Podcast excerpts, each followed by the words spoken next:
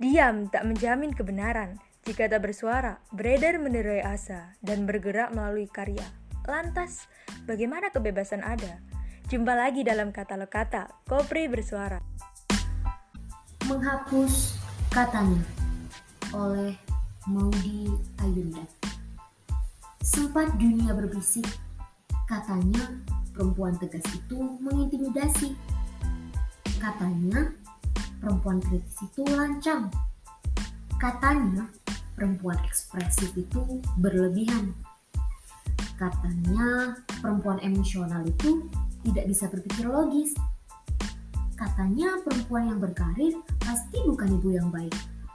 Katanya, perempuan yang sekolah tinggi akan sulit mendapatkan jodoh.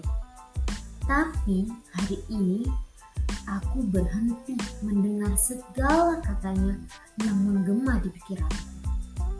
Yang aku tahu, perempuan lugas, kritis, ekspresif, emosional adalah sosok yang berani menjadi diri mereka sendiri. Yang aku tahu, perempuan bisa mengejar mimpinya tanpa batas. Yang aku tahu, perempuan tidak harus terperangkap dalam definisi-definisi yang menyempitkan. Yang aku tahu, perempuan berhak atas kesetaraan di mana pun. Yang aku tahu, perempuan itu kuat. Halo sahabat-sahabati, jumpa lagi dengan Kopri Bersuara. Perkenalkan semuanya, aku Andi Kali ini aku bersama dua sahabati lain yang bakal aku ajak bincang-bincang seru loh. Say hi dong Bati. Halo Bat Bati, perkenalkan aku Aisyah dan satunya lagi ini sahabati Amalia. Hai semuanya, ya benar banget. Kita yang bakal nemenin Andin beberapa waktu ke depan buat bincang-bincang santai loh. Udah cukup lama nih ya, Opri bersuara nggak nerbitin episode baru. Nah, enaknya kita bahas apa ya Syah kali ini? Hmm, apa ya Bati? Oh iya, seru nih kalau kita bahas tentang perempuan masa kini gitu. Bagus sih. Eh, tapi bentar. Bukannya udah dibahas ya di podcast sebelumnya itu? Oh iya, yang di episode waktu barengan event IWD kemarin itu kan? Oh iya ya, kok bisa lupa aku ya. Padahal udah sempet dengerin kemarin. Hmm, nah, buat buat Bati yang belum dengerin, Sabi sih habis ini langsung cus ke episode sebelah biar nambah pengetahuan. Iya, yeah, langsung cus cus cus. Eh Bati, kalau sekarang gimana kalau kita bahas tentang filter beauty nih? Kayaknya menarik dan jarang loh masalah itu dibicarakan. Hmm, terus nanti hubungannya bakal sama standar kecantikan gitu. Wah, menarik banget Bati, setuju banget aku. Uh, tapi sebelumnya menurut kalian definisi cantik sendiri itu yang kayak gimana sih? Kalau menurut pribadiku ya Bati, cantik itu jika seorang perempuan percaya diri dalam mengekspresikan dirinya sendiri, ya karena cantik itu relatif dan banyak asalnya, gak melulu bergantung pada rupa maupun fisik yang kita miliki. Yaps, bener banget. Cantik itu ketika kita bisa bangga tapi bukan malah ke ujub ya lebih bisa menerima diri sendiri. So, saat kita dapat pujian, kita nggak akan merasa terbang. Atau saat ada penghinaan, kita pun juga nggak bakal tumbang gitu aja. Uh, ya, intinya kayak mempede dulu aja gitu ya. Dengan potensi yang kita miliki, masalah cantik atau enggaknya mah belakangan. Iya, bener banget. Tapi aku juga masih suka insecure sih Uh, tapi aku percaya kalau semua itu butuh proses. Kayak yang sekarang sedang aku jalani ini. Ya paling enggak dengan yakin dan bisa berafirmasi positif kan bisa tuh jadi langkah awal menenangkan diri agar hal-hal positif bisa terserap. Aku juga setuju banget sih sama pendapatnya Amal tadi. Jadi biar rasa bangga kita tuh nggak ngarah ke ranah ujub gitu mungkin bisa dengan cara kita yang ngebatasin diri sendiri kayak percaya diri itu boleh bangga pada sendiri juga boleh. Tapi jangan berlebihan harus sesuai porsi biar bisa diarahkan ke rasa bersyukur pada Tuhan. Nah sebenarnya opini kalian hampir sama sih intinya. Kayak cantik itu relatif dan lebih ke eksplor kemampuan diri. Tapi ada yang mau aku tanyain lagi ke kalian nih. Dengan begini, kalian setuju nggak sih sama statement yang bilang kalau cantik itu harus tinggi, kurus, putih, mulus, dan sebagainya? Uh, untuk aku yang masih suka insecure, kadang-kadang, uh, jujur li nggak bisa nolak hal itu. Tapi sebenarnya definisi cantik bukan itu, big no, big no banget. Iya, orang-orang yang minim pengetahuan sama literasi aja yang sukanya buat-buat standar kecantikan yang ada-ada gitu. Udah tahu di Indonesia sendiri macem-macem rasnya. Kan jatuhnya keturunan gen tiap orang nggak bisa banget lah dipukul rata. Apalagi ya berarti kita tahu kan standar kecantikan itu sering dikait-kaitkan dengan standar kecantikan yang ada di luar negeri. Misalnya nih ya kayak Korea yang memang orang sana itu dari segi genetiknya tuh udah rata-rata putih Nah, makanya itu, kita sebagai generasi perempuan yang sadar dan tahu akan hal itu, ya ayo kita hapus stigma-stigma seperti itu. Bener banget itu, kita-kita yang udah pada tahu, yang terpenting, ya ayo kita bangun dengan menguatkan value yang sudah ada tentang menjadi cantik versi diri kita sendiri. Karena apa ya, sekarang zamannya keras, nggak bisa kalau kita hanya bergantung pada paras. Iya dong, tapi kalau kita lihat nih, realita yang ada di kondisi masyarakat saat ini, terutama di sosmed ya, yang sering banget aku lihat sendiri, banyak banget orang yang masih berspekulasi bahwasanya definisi cantik itu adalah memiliki kriteria fisik yang sempurna seperti kulit mulus, putih, hidung yang mancung, dan sebagainya. Banyak sekali aku lihat lontaran komentar negatif, bahkan body shaming dari masyarakat di sosmed ke seseorang yang memiliki kriteria fisik yang mereka anggap nggak sesuai dengan standar kecantikan yang dimiliki masyarakat. Nah, ini nih, aku juga sepemikiran sih sama Andin. Dan kalau dipikir-pikir, standarisasi kecantikan itu merembetnya ya ke banyak hal juga nggak sih?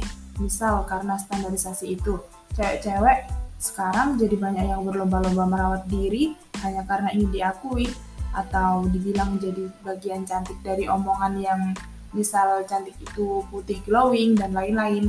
Terus abis itu muncul statement cewek ngurus dada naik. Kalau nggak gitu, mana katanya berdikari, tapi kok sibuk dengan hal per, per, perduniawian dan lain-lain. Padahal kan nggak semua cewek gitu juga. Cuma karena cuma gara-gara standarisasi jadi mayoritas terlihat kayak gitu. Pandangan-pandangan kayak gitu kan kadang juga sepihak. Nambahin dikit ya berarti, FYI, saat ini kan K-pop tuh marak banget digemarin masyarakat Indonesia. Seperti yang kita ketahui nih, bahwasanya standar kecantikan visual yang dimiliki idol K-pop itu sangat tinggi. Jadi, hal tersebut membuat sebagian masyarakat Indonesia berspektif, uh, bukan Indonesia aja ya, bahkan mancanegara, perspektif bahwasanya standar kecantikan yang sebenarnya nggak ada itu lebih nyiblat pada standar tampilan visual mereka dan mungkin itu salah satu faktor masyarakat semakin lalai tentang sejatinya apa sih definisi cantik itu sendiri. Wah, iya sih. Ditambah lagi keinginan mereka buat bisa kayak K-pop itu kan seakan-akan makin menguatkan statement standar kecantikan yang udah diiktiblatkan ke idola K-pop tadi Nah, iya kan? Berarti di sini jelas ya sebenarnya hal-hal kayak gini tuh berefek banget bagi perempuan-perempuan seluruh dunia, khususnya perempuan Indonesia. Tahu kan dari standarisasi tadi muncul dampak apa aja yang marak banget, bahkan sering disebut insecure. Dan kalau kita tahu ya, insecure tuh ujung-ujungnya tuh bisa menyebabkan overthinking yang akhirnya jadi anxiety tiga permasalahan tadi itu yang sering banget disebut dan juga permasalahan-permasalahan yang sering dirasakan oleh anak muda zaman sekarang. Bener banget. Tuh kan merebet-merebet jadinya. Bahkan mirisnya tuh ada yang sampai bunuh diri loh.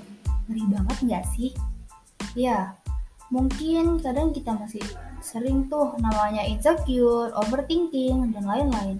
Tapi ingat ya batik-batikku, kalau kalian itu ibarat emas, misal mau jadi cincin yang bagus, kan harus ditempa dulu melalui proses panjang. Nah, terus yang harus kita garis bawahi, jangan insecure berlebihan dan overthinking berlebihan. Kan pernah tuh pasti. Dalam lubuk hati kecil kalian tuh kayak berkata, aku loh udah sampai fase sejauh ini. Kayak gitu. Nah, kan kita jadi kayak ngalor ngidul bahas kecantikan dan stigma standar kecantikan. Emang ya apa ya? Kalau bahas ini tuh jadi merembet ke mana-mana. Kita tadi kan juga mau bahas beauty filter kan? Aku rasa nih, ini sangat berkaitan sama yang udah kita bahas tadi. Oh iya, filter ya. Kita sering jumpai sih di banyak sosmed kayak Instagram, TikTok, Snapchat, dan lain-lain. Kalau kita berpikir kritis nih ya, beauty filter itu termasuk praktik standarisasi kecantikan nggak sih? Hmm, iya juga sih ya. Rata-rata filter kan bikin kita kelihatan tambah glowing, putih, mancung, dan lain-lain. Bener tuh, nggak sadar juga loh. Dan itu kayak apa ya, rata-rata filter tercantik itu gitu. Ya juga sih ya, jadi seperti melanggengkan stand standar kecantikan. Aku pernah baca di artikel, filter itu sebenarnya juga hal yang melanggengkan budaya standarisasi kecantikan loh Bat-Bati. Pada dasarnya, jika kita perhatikan filter yang ada saat ini seperti halnya mata pisau yang sangat tajam, yang kegunaannya bergantung pada kita memakainya. Jika kita menggunakan dengan hati-hati dan tidak berlebihan, ini seperti halnya mata pisau yang sangat tajam, yang kegunaannya bergantung pada bagaimana kita memakainya. Jika kita menggunakan dengan hati-hati dan tidak berlebihan, mungkin nih dampak yang kita rasakan adalah menambah rasa percaya diri, bukan jadi malah berlebihan begitu. Iya ya, dan orang sekarang itu kayak gak afdol gitu kalau nggak foto pakai filter. Tapi nih ya, disadari atau enggak, filter yang semakin beragam hingga hari ini tuh justru membuat kita tuh makin ketergantungan gitu nggak sih? Bahkan lebih jauh lagi, kita bisa aja justru kehilangan rasa percaya diri dan bahkan nggak berani untuk memposting foto kita kalau kita nggak pakai filter. Alih-alih nambah rasa percaya diri, hadirnya filter yang semakin beragam ini bisa aja justru membuat kita semakin nggak bisa menerima bentuk wajah yang kita miliki nggak sih? Hmm, hal yang kayak gitu berdampak nggak sih bagi kita berarti? Iya, pasti berdampak. Nah, aku baca nih, jangka panjangnya ya dari kondisi ini tentunya akan berpengaruh pada kondisi mental. Bahkan sampai muncul tren selfie dysmorphia, yakni kondisi seseorang yang ingin mengubah wajah, wajahnya mirip dengan filter Instagram. Dari sini, udah sangat terlihat kan pengaruh beauty filter yang ada justru membuat perempuan semakin memiliki obsesi perihal kecantikan yang tidak lagi manusiawi. Sebab sampai membuat mereka ingin membuat mengubah bentuk wajahnya sedemikian rupa agar terlihat sama dengan filter Instagram yang ada. Serem banget ya sih? Iya. Nah, kan ada nih statement nggak usah pakai skincare sama make up lah, kita cukup pakai filter aja. Nah, kalau statement itu tuh terus dilanggengkan, dampaknya tuh ternyata bakal sangat buruk banget bagi perempuan. Soalnya beauty filter yang ada tuh kebanyakan memperlihatkan gimana perempuan dengan hidung mancung, pipi tirus, bulu mata lentik, dan dagu yang lancip. Nah itu tuh seolah jadi idaman semua orang. Filter yang ada saat ini juga menghapuskan keberagaman cantik dan warna kulit yang ada di dunia. Soalnya warna kulit dan wajah yang ada tuh hanya putih glowing kayak pemain drama dan artis-artis gitu. Nah, ya bener banget tuh berarti.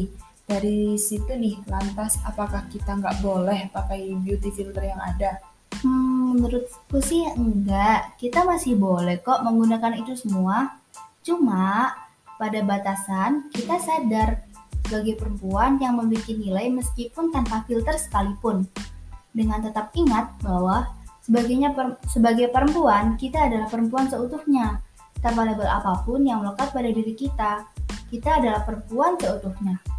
Intinya, ya nggak apa-apa pakai filter, cuma ya seperlunya aja. Dan jangan sampai membuat kita insecure dengan diri kita sendiri atau menghilangkan jati kita sendiri. Kita bisa jadi cantik dengan versi kita masing-masing, terlepas dari standar kecantikan yang memang ada. Kita ambil positif dari adanya itu ya. Kita mau merawat diri sendiri. Ya kan karena perawatan kulit itu butuh Tapi inget ya, kalau tujuan kita itu buat menyehatkan kulit, bukan biar jadi putih kayak artis Korea atau apalah. Soalnya nanti kalau misalkan kita nggak bisa mencapai goalsnya tuh, jadinya akan membuat kita semakin nggak pede gitu. Nah, betul banget sih bati-batiku. Aku juga mau nambahin nih tentang inner beauty. Kalian pasti tahu kan inner beauty itu apa? Tahu dong, inner beauty itu kecantikan dari dalam yang biasanya dipancarkan karena kepribadian dan sifat yang dimiliki oleh seorang kan berarti Benar banget. Kadang ada kan yang salah nangkep soal ini. Di satu sisi itu cantik dari dalam bagi perempuan diidentikan dengan perempuan solehah yang selalu menutup aurat dan menjaga pandangannya dan perilakunya. Di sisi lain, perempuan yang tidak melakukan itu semua dianggap sebagai perempuan tidak baik. Meski memiliki hati yang tulus sekalipun, Lebih jauh lagi nih, pemahaman masyarakat tentang inner beauty yang telah dibangun hingga ke ranah rumah tangga itu adalah perempuan yang penurut pada suami, tetap diam meskipun sang suami melakukan tindakan yang menyeleweng seperti KDRT sekalipun. Adalah bentuk perempuan dari yang mereka pikirkan tentang inner beauty. Nah, sebenarnya itu tuh salah. Pergeseran makna inner beauty yang ada saat ini tuh justru menjadi tirani yang memenjarakan perempuan. Sebab perempuan nggak lagi bisa untuk menjadi dirinya sendiri secara utuh. Wah wah, iya juga ya. Konsep cantik itu terus mengalami penyempitan makna ya hingga hari ini. Nah ini nih bentuk dari semakin kuatnya sistem patriar- patriarki yang ada di masyarakat. Bagaimana kemudian perempuan cantik secara fisik dan juga hatinya sudah distandarisasi oleh masyarakat itu sendiri. Makanya tugas kita hari ini adalah berbias perihal kecantikan yang membelenggu perempuan. Karena kita adalah seutuhnya perempuan meski tanpa label cantik yang disematkan di, di belakang kata perempuan. Yaitu tadi, kita berproses menjadi cantik ala kita.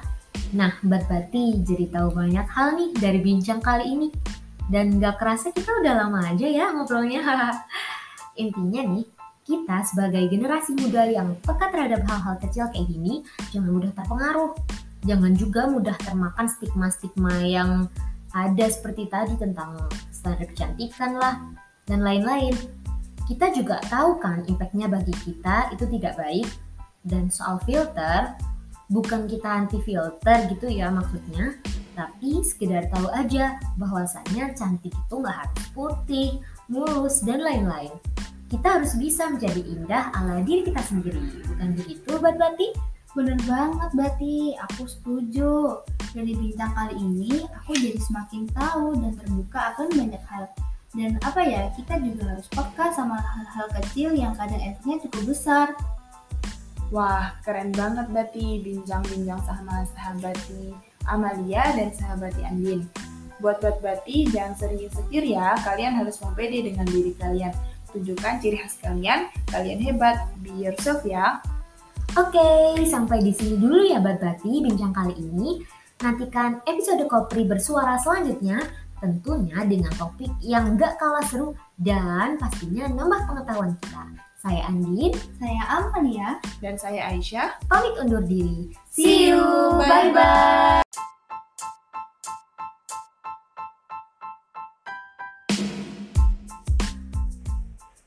Diam tak menjamin kebenaran. Jika tak bersuara, beredar menerai asa dan bergerak melalui karya. Lantas, bagaimana kebebasan ada? Jumpa lagi dalam katalog kata Kopri Bersuara. Assalamualaikum warahmatullahi wabarakatuh. Halo sahabat-sahabati sekalian, gimana nih kabarnya? Jumpa lagi di Kopri Bersuara. Sudah lama nih Kopri nggak ngeluarin episode baru. Nah, di sini aku bakal temenin sahabat-sahabati buat bincang santuy tapi tetap bermanfaat. Oke, kenalin. Aku Salma Muhammad Nabila, pengurus Kopri Rayan Perjuangan Ibnu Akil bersama sahabati yang lain. Sahabati Zetna, dan Saya Farda. gimana nih kabarnya? Disapa dulu Bati, sobat podcastnya. Halo Sobat Podcast, aku Zatna, Alhamdulillah baik pastinya. Eh, ada sahabat Salma juga. Gimana nih kabarnya, Bat? Alhamdulillah, disyukuri aja ya Bati, gimana pun keadaannya. Bati sendiri gimana nih? uh, Alhamdulillah tentunya juga baik dong. Alhamdulillah kan ya, kali ini ngobrolin apa nih enaknya? Nah, aku tertarik nih sama pembahasan tentang Sogi SC yang dibahas di diskusi sama PSG UIN Malang kemarin. Disclaimer dulu nih ya bagi Badati yang mungkin masih baru pertama dengar kata Sogi SC. Pasti dalam benak kalian berpikir apa sih Sogi SC itu dan kenapa aku bisa tertarik dengan ini. Nah, aku sedikit kasih clue nih ya. Sependek pengertian yang aku baca di internet intinya Sogi SC itu tentang keberagaman gender Bati. Dan kenapa aku tertarik? Karena keberagaman gender ini salah satu pembahasan gender yang masih sangat simpang siur atau yang masih menimbulkan pro dan kontra di beberapa kalangan. Wah, menarik sih itu. Masih jarang dibahas juga. Dan aku pribadi ya masih kurang informasi tentang Sogi SC itu sendiri. Dan kemarin aku juga belum sempat nih diskusi karena lagi ada acara batik. Sedih banget gak sih? Mungkin sesi ini aku bisa jadi lebih tahu dan kita bisa sharing-sharing seputar keberagaman gender. Oke deh, bahas itu aja kali ya. Biar sekalian sahabat-sahabati yang kemarin gak ikut bisa tetap tahu tentang Sogi SC. Oke, langsung aja. Tadi kan Zana bilang, memang benar keberagaman gender ini masih menjadi pembahasan yang menimbulkan pro dan kontra. Karena sebagian kalangan gender itu hanya dua, laki-laki dan perempuan. Hmm, kayaknya kita bahas dari kepanjangan SC itu dulu deh. Jadi kita tuh harus kenalan dulu sama nama kepanjangan Sogi SC ini. Karena kan tak kenal maka tak aruf. Bener banget tuh berarti. Dan yang gak kalah menariknya itu, keberagaman gender ini meluas pada masalah orientasi seksual manusia. Atau dapat dikatakan sebagai kecenderungan ketertarikan manusia. Nah, hal ini diketahui bahwa orientasi seksual nggak cuma tentang cowok tertarik sama cewek ataupun sebaliknya. Malah ada nih yang memiliki ketertarikan sesama jenis, artinya cewek sama cewek ataupun cowok sama cowok. Oke, aku spill dulu nih kepanjangan dari SOGI SC itu apa. Dari SO itu social orientation, kemudian gender identity, expression, sex characteristic. Ini nih yang mau kita bahas bahwa ada konsep yang menghimpun tentang keberagaman gender manusia yang meliputi orientasi seksual, identitas gender, dan karakteristik seksual yang disingkat dengan konsep SOGI SC. Betul banget. SOGI SC ini konsep pemahaman mengenai kebutuhan orientasi seksual dan identitas gender yang dibuat agar dapat membuka pemikiran masyarakat secara lebih luas. Karena di Indonesia sendiri masih jarang banget nih ada pembahasan mengenai, mengenai studi SC. Hal ini penting dibahas karena nyatanya kelompok yang memiliki kecenderungan orientasi dan identitas yang lain dari biasanya ini ternyata ada dan membentuk menjadi kelompok minoritas yang dikucilkan karena perilakunya dianggap menyimpang. Walah, seperti itu ya Bati. Nah, untuk latar belakang dari adanya konsep ini sendiri itu apa Bati? kok sampai konsep ini diciptakan gitu? Eh, nggak uh, jauh dari yang dibilang sama Zana tadi sih. Jadi konsep ini itu berlatar belakang karena adanya pelanggaran HAM di sebagian negara yang memang mereka menuntut untuk diakui dari segi gender identitinya dan dari tahun ke tahun jumlahnya kian meninggi. Nah, pelanggaran ini disebabkan masyarakat masih belum mampu menerima keberagaman yang ada, baik keberagaman gender maupun orientasi seksual. Jadi, Sagi SC ini hadir sebagai pelengkap pendekatan dari feminisme dan hak asasi manusia yang dapat menjelaskan adanya keberagaman gender manusia yang belum dijelaskan pada pendekatannya lainnya. Wah, cukup sulit ya kalau gitu.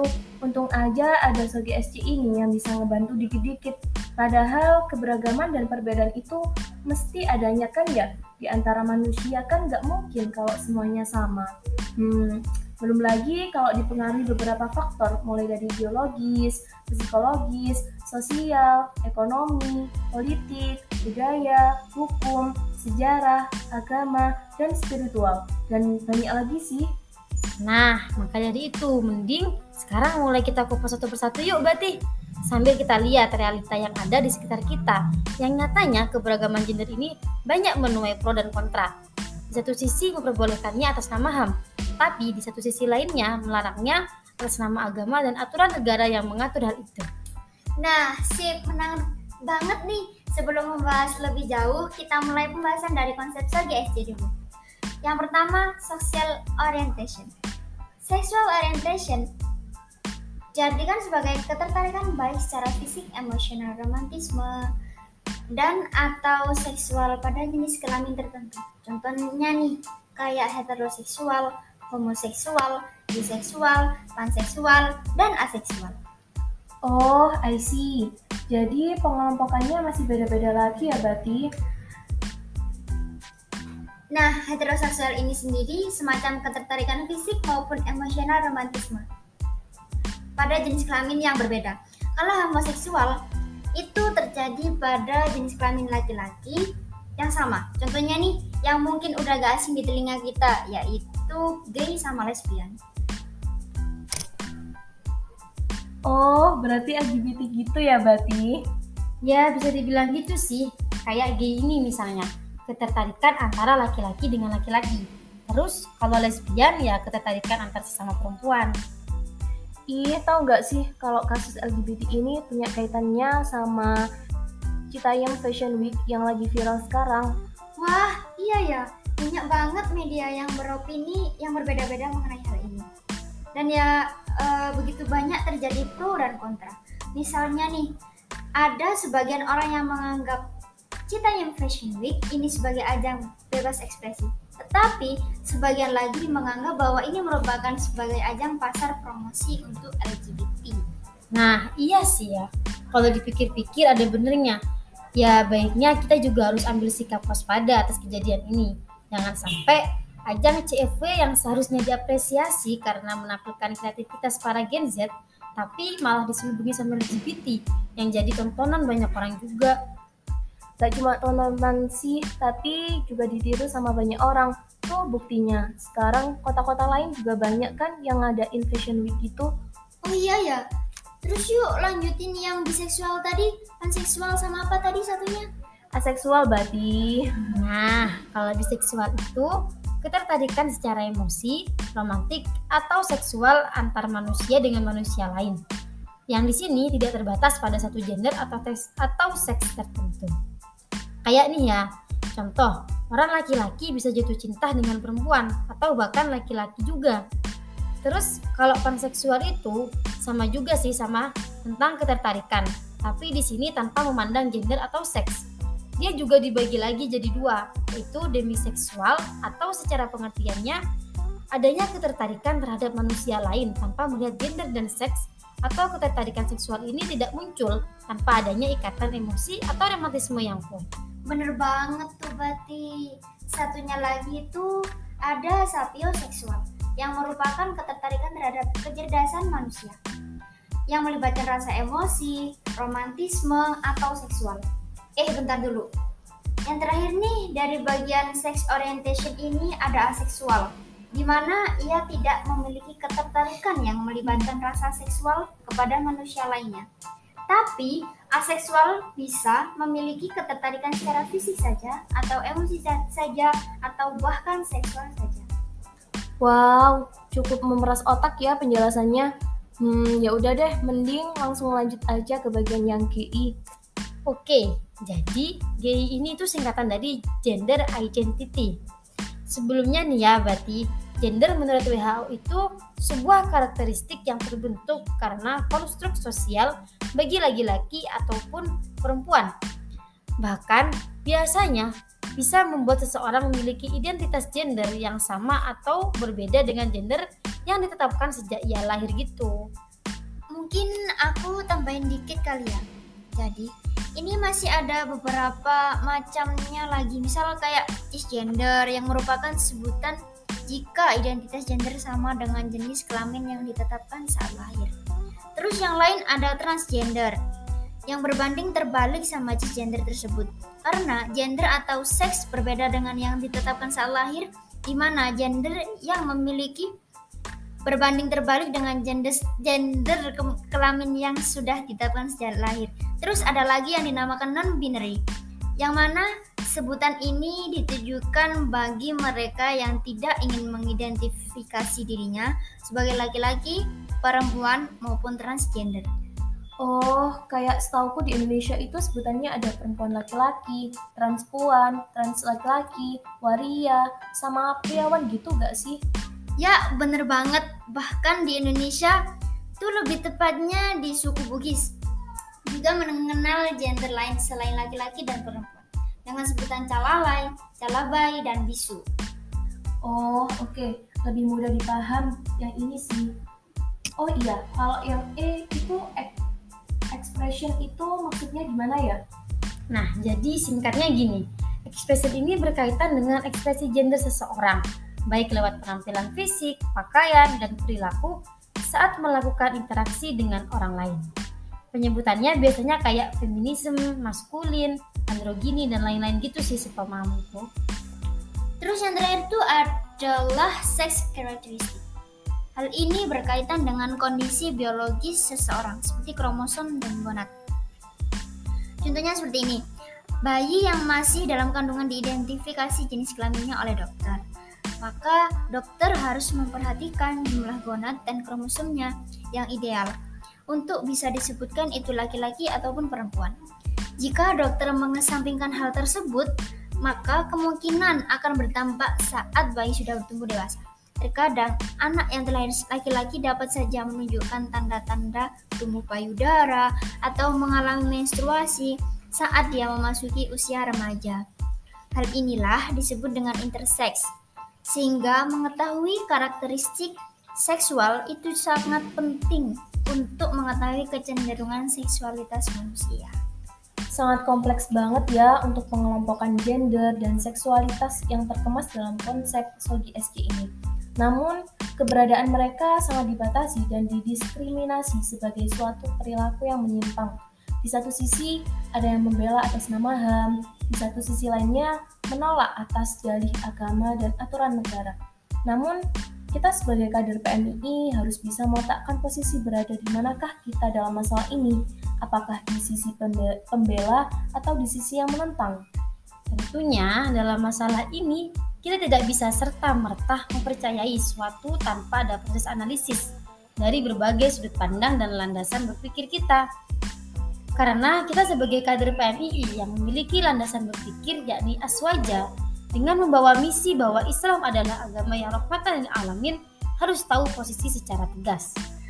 Dan dari yang dibahas kemarin, kalau kita bersikap sebagai manusia yang peka terhadap manusia lainnya, kita bisa menyikapinya dengan tidak terlalu memojokkan, bahkan menganggap terlalu buruk.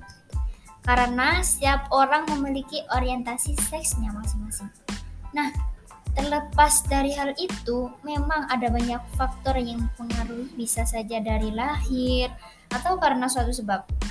Tapi bukan berarti kita melanggengkan hal itu juga ya. Sebisa mungkin kita harus membentengi diri kita terlebih dahulu agar terhindar dari hal-hal seperti LGBT, FVP, dan sebagainya. Kita juga harus melihat posisi kita misal teman ataupun keluarga ada yang memiliki kecenderungan seks yang berbeda atau mungkin karena sesuatu sebab dia dia jadi belok. Kita lihat dulu. Dalam hal ini ada dua lingkup. Yang pertama adalah lingkup pengaruh. Jika dimungkinkan kita masih bisa mengontrol dan mengarahkan secara intens dalam rangka mengembalikannya ke jalan yang benar. Yang kedua ada lingkup peduli. Dalam lingkup ini kita memang hanya mampu menasihati, dan mengedukasi jika memang dia memutuskan untuk tetap seperti itu itu sudah jadi urusan mereka. Kita gak bisa ikut campur lagi. Wah kita gak boleh semena-mena nih. Kadang kan kita masih nganggap itu kelainan yang menjijikkan. Dan orang-orang seperti itu kadang suka dibully. Nah dalam mempelajari SC ini kita diharapkan tidak asal memberikan judgement. Karena nantinya juga bisa menimbulkan konflik perpecahan yang menjadi masalah yang rumit Meskipun mereka berbeda, kita juga harus tetap menghargainya selayaknya manusia yang normal yang mendapatkan hak-haknya. Dan for your information ya Bati, kemarin itu juga dikasih tahu nih sama Bu Istiadah kalau hal-hal dalam Sogi SC ini dalam sebagian negara sudah dideklarasikan bukan sebagai penyakit jiwa ya. Jadi ketika menemui hal yang berbeda dengan kita, jangan asal menilai. Hmm, keren banget ya kita jadi tahu banyak hal nih dari pembahasan ini. Mungkin di lain waktu kita sabi nih ngopi-ngopi terus bahas lebih lanjut tentang hal ini ya Bati. Dan mungkin aku bisa searching lebih lanjut dulu tentang Sogi SC ini. Bener banget tuh Bati. Kita harus terus mengasah otak kita dengan pengetahuan-pengetahuan seperti ini. Wah, cukup lama ya kita bincang-bincang di sini. Tak terasa sekali. Kayaknya langsung ke Iya. closing statement dari sahabat Salma aja deh kayaknya. sedikit conclusion dari aku nih ya. Eh, jangan lupakan identitas kita. Memang sudah seharusnya kita memberdayakan apa yang kita punya. Sebagai gerakan pergerakan perempuan yang berlandaskan aswaja, harus mampu mengenal dan mendalami landasan yang kita bijak. Terus menjadi pionir-pionir pemikiran terbaru dan memiliki prinsip yang jelas. Jangan gampang terbawa pemikiran dari luar yang tidak sesuai. Kita harus berlandaskan serta berprinsip yang tegas. Islam mengatur segala sesuatu dengan rinci dan dengan sedemikian rupa. Karena Islam mengupayakan untuk kita bisa merasakan sesuatu dari segi yang paling nikmat. Baik, itu saja bincang santai kita hari ini. Kita akhiri podcast kali ini. Saya Salma selaku moderator dalam podcast ini. Dan saya Zatna. Dan saya Farda. Terima kasih Bati. See you semua. Akhirul kalam. Wassalamualaikum warahmatullahi wabarakatuh. Salam perkembangan.